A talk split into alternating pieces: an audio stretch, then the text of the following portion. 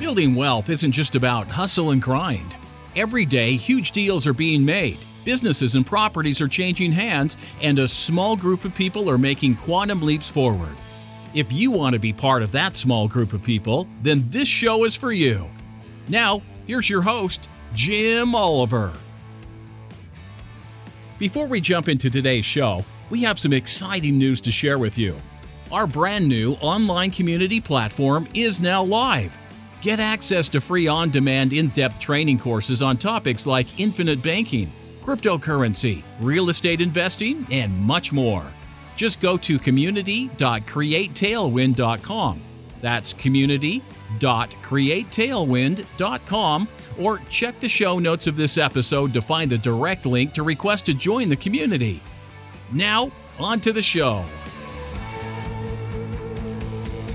You know, we're taught, Chris, to uh, you know get a job, save money, save ten percent of what we earn, and we're taught to do that in a qualified plan that's controlled by the government, taxed by the government, rules by the government, and set up for the government, the banks, and Wall Street to win. So, um, and and we're taught to look at rate of return.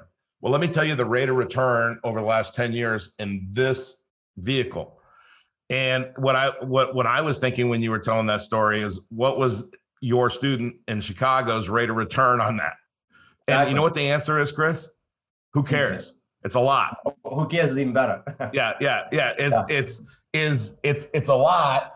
And you know, I tell stories about that with buying businesses and using infinite banking concept to buy businesses and cash flow systems and and everything else. And then I say, what's my rate of return?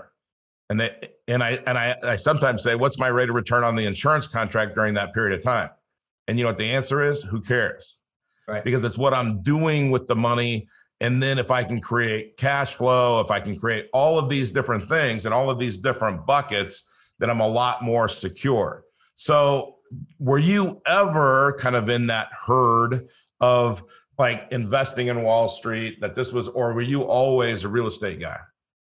All right. Well, two answers. I always hated Wall Street. No offense to anyone that, that is listening, but I just always did. I, I can remember in college saying to friends, look, you can have a stock go to zero. I cannot ever, ever have a property go to zero. It can't happen unless right. I foolishly didn't insure it and then it blew up and, you know, something crazy. But no, it can't go to zero. So I was never a fan of Wall Street. Was I, was I a proponent of, I got to go borrow or I got to go put my own money down to buy a property. Yeah, I thought that's what you did. After all those years, as many homes as I've sold back when I was a realtor and a builder and all the other things I did.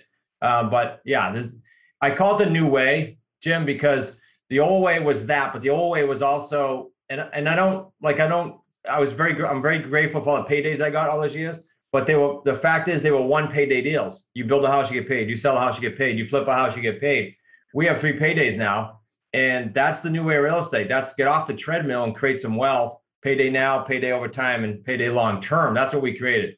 Let's let's dive into that. So, but let's start with the in the beginning.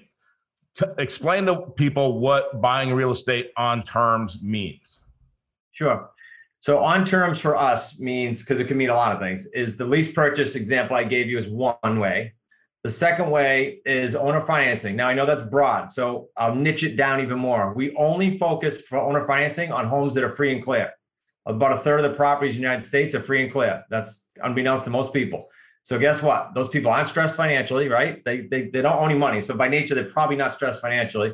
And so those are great long-term plays you can do. And here's how we do them. We buy your house if it's free and clear.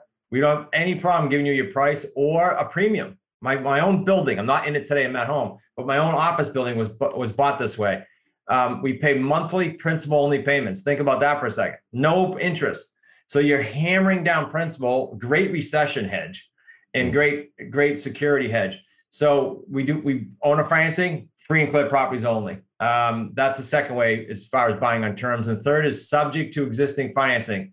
Opposite of the free and clear person who's not stressed a subject to, it means I'm going to buy your home. You have a loan on it. You might be stressed. You might need debt relief. I'm going to buy your home. The loan's staying in your name, but I'm going to pay it. So I control, when I said we control $80 million in real estate, about a third of those are those type of loans. I'm not on any of them. They're in the seller's name, but I own the house and I'm paying the monthly because it's getting covered. Those are three ways we buy on terms, subject to existing financing, owner financing, and lease purchase.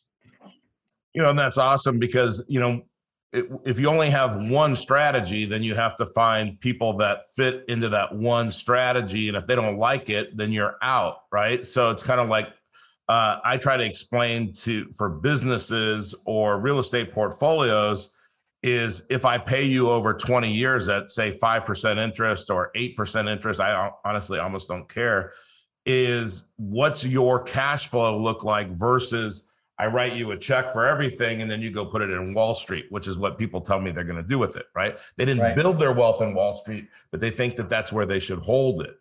Um, and that's for another show. But but um, I show them where their cash flows like two to three times what it would be off of uh, you know just having the money sitting in Wall Street.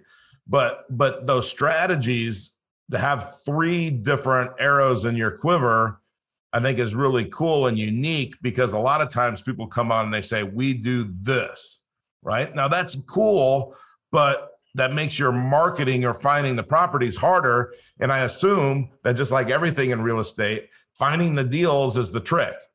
Yeah. Okay. So good couple good things you said there. Uh, pointed things you said there. Finding the deals is the harder piece. Filling them is easy on in our in our niche. Um, and and to your point about having three different things, it's also good not just for the type of leads that come in, Jim, but it's also good to pivot in different markets. So right now, is it a hot market for like a for sale by owner selling their own home?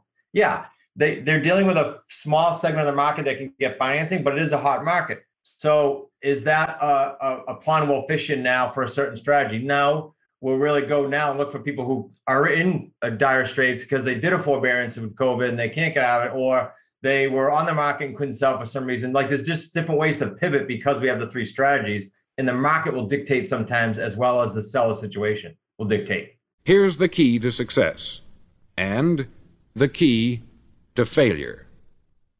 We become what we think about. Now let me say that again. We become what we think about. Once again, thank you so much for taking the time to hear what was shared on today's podcast. If you are looking to discover new wealth building strategies, then go to community.createtailwind.com. That's community.createtailwind.com to join our free online community and get access to free courses and in depth training videos designed to help you build wealth and break away from the herd. Click the link in the show notes to access the community today. Thanks again for listening.